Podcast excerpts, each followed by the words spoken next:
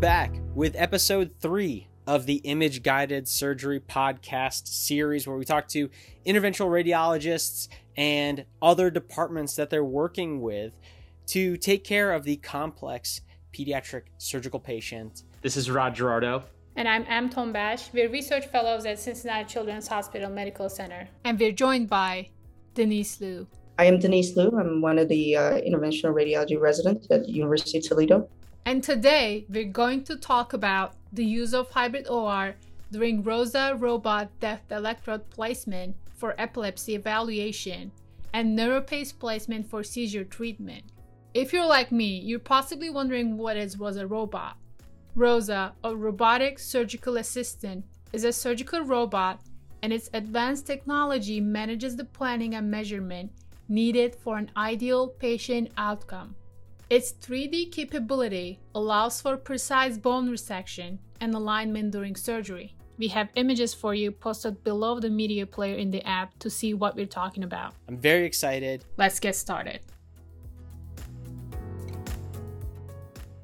I was wondering if you could talk to us about before we had the hybrid OR. What was the process for deep brain stimulation and anything that you see now different with this new technology um, and kind of big picture overview thoughts.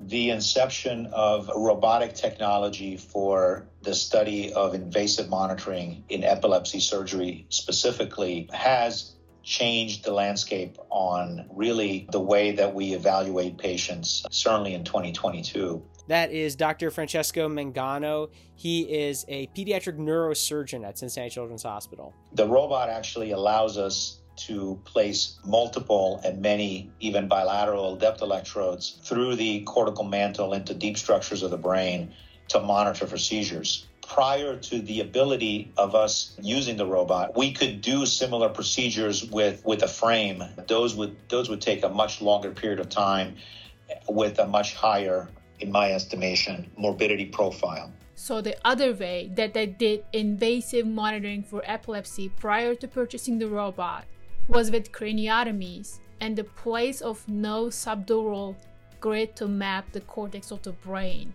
The limitations with those procedures were that, for the most part, the grids that are placed on the surface of the brain don't collect electrical data from deep sources. And beyond that, they require a very large craniotomy. It's a much bigger operation. The risk of bleeding, the risk of CSF leak, the risk of infection is higher than making small millimeter burr holes and placing the electrodes as we do today.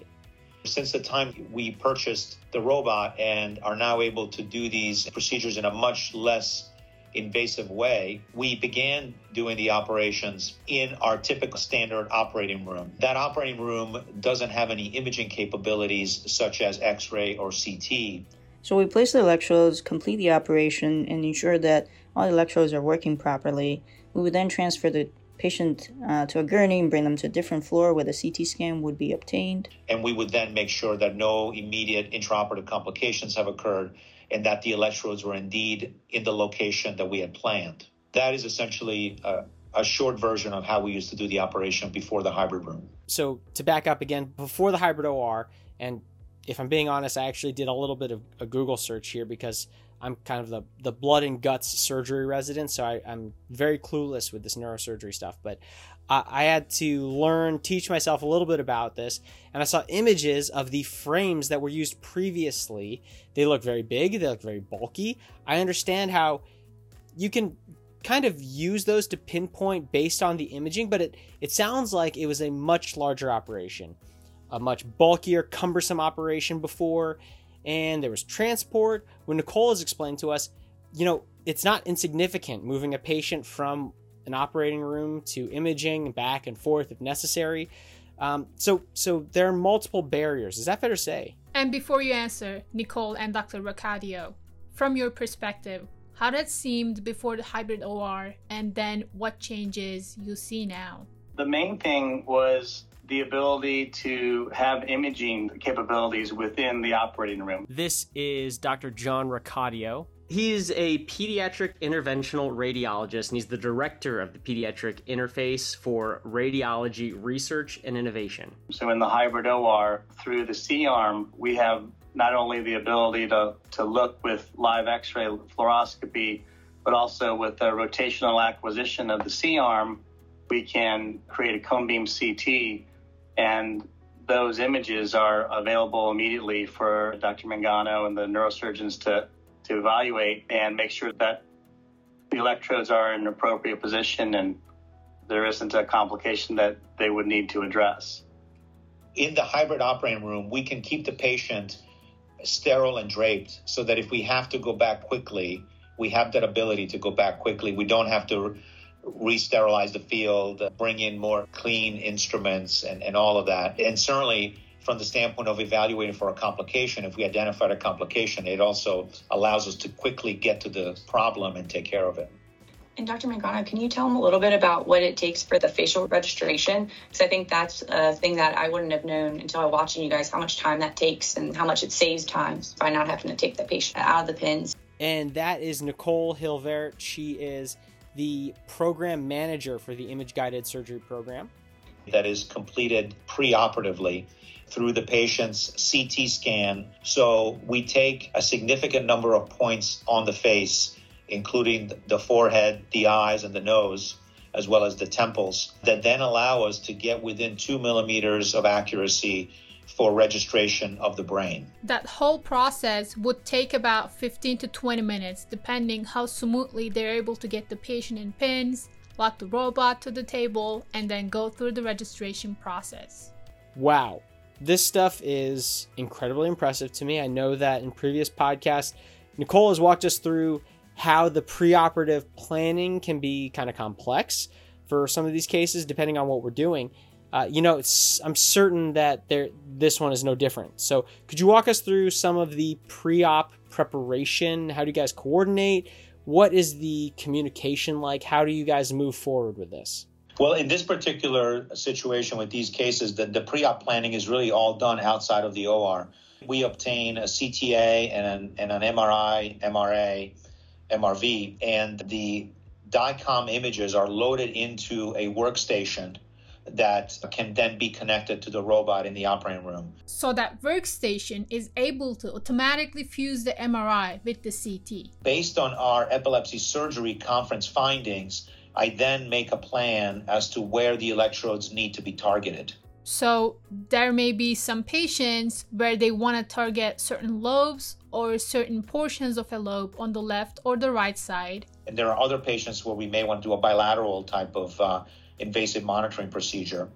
When it comes to the day of the surgery, we simply bring our laptop into the hybrid room and download the plan and the images into the, the robotic workstation. And that's how they pick the entry points on the scalp to actually place the bolts and then implant the electrodes through those bolts. We have a couple patients where we use alternative ways as opposed to using facial registration uh, oftentimes, this is when we have to place the patient prone uh, because I mean you can't see the face at that point. The other way to do this is to insert essentially screw bone fiducials into the skull, usually four or five of them, and then what you can do is spin the CT so you can visualize the patient's head as well as the bone fiducials, and you drive the robotic arm to each of those fiducials and register them to the scan that's already loaded in the machine and that allows you to get accurate registration that way. Awesome. So, from your point of view, Dr. Racadio, what would you say is different? What would you say are the benefits or anything that has changed since this conversion to everything being in the same room? The whole process has evolved. What I think is important in the whole process is we work closely with the imaging neuroradiologists. So there's a process in place when Immediately after the cone beam CT is acquired, Nicole is able to push uh, some of those images to our neuroradiologists, and they're already aware that there's going to be a, a case coming up at some point. So then Dr. Mangano and the neuroradiologist can discuss over the phone as they're looking at the images if either one of them has any questions about the placement or the possibility of any small complication, they're able to communicate directly. I think that this is the epitome of that at this point at Cincinnati Children's. And our great collaboration with the folks that we work with in radiology that are always available to us. So there's no longer any traveling outside of the operating room. There's no longer any paging of a radiologist or an interventional person in the hybrid room. Everybody's immediately available, and that discussion happens in real time. Well, in my opinion, uh, it ultimately leads to improved patient safety. The proximity to the patient is paramount, and the fact that you know imaging is done real time, the evaluation is done real time, and the discussion with a multidisciplinary team is also done in the real time. So, for some of the other pediatric academic institutions around the country that don't have a hybrid OR, which it might be most of them, I would imagine. Uh, what would you say is the argument specifically for the ROSA machine and how you guys collaborate What's the argument for institutions to start pushing this kind of advanced collaboration between departments like this? Is it the time? Is it the accuracy, like you mentioned? Is it the cost? We have an operating room that can be used for any neurosurgical procedure, whether it's minimally invasive or maximally invasive. Again, that's Dr. Mangano. In the end, really keeps the patient as safe as we can possibly be while performing a very invasive operation in a very minimal way. I think, Francesco, you hit on all those key points. The technology is one thing, but certainly without that collaborative approach, you know, you're not going to really be able to utilize the technology to its fullest. I can say too, from my perspective, Dr. Mangano and Dr. Skoch really like allowed us to support them. Again, that's Nicole. Because at the beginning, we didn't have perfect images. We didn't know how we could really support them, but they gave us what they needed. We tested with vendors. You know, we talked, and they're like, "This isn't good enough," and so we worked to get it there. And you, they didn't just give up on us. They were working towards the goal of making it safer for their patients, and we got there together. One thing that we haven't talked about because we focus really on the placement of electrodes is that we have used the hybrid room for RNS placement. And to do that procedure, you also have to do a craniotomy on, on top of placing usually two depth electrodes wherever the target is. And I believe we've done one DBS case in that room as well with Dr. Skoch. So it's not just the placement of electrodes for invasive EEG, they use it also to treat patients. This kind of new technology that is being really trickled down to the pediatric population at this point. I'm just fascinated by the new frontiers that are being developed, so I look forward to being a part of it. With this podcast series in particular, is is this going to be relevant three years later when someone goes back and listens to it?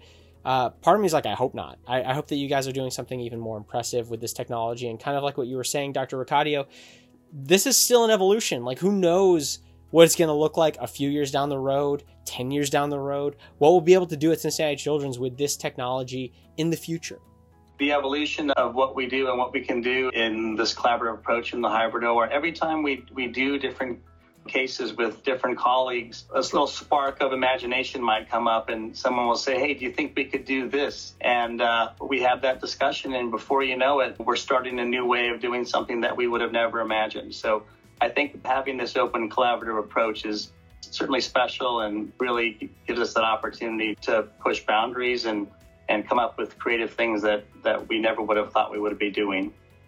So there you have it. Episode 3 of our image guided surgery podcast series, specifically on the ROSA robot, neurosurgery, and uh, interventional radiology working together in the same room to improve the outcomes for the pediatric surgical patient. I think it's amazing. If you don't, fine. Either way, leave us a comment, leave us a rating, whether you're watching us on YouTube, listening to us on Apple Podcasts, SoundCloud, Stitcher, Amazon Music, or, in my opinion, the best way to watch or listen is the Stay Current Pediatric Surgery app. It's free in the Apple App Store or the Google Play Store. You can download it today. But until then, this is Rod Gerardo. I'm Em Tombash. And I'm Denise Liu. And remember, knowledge should be free.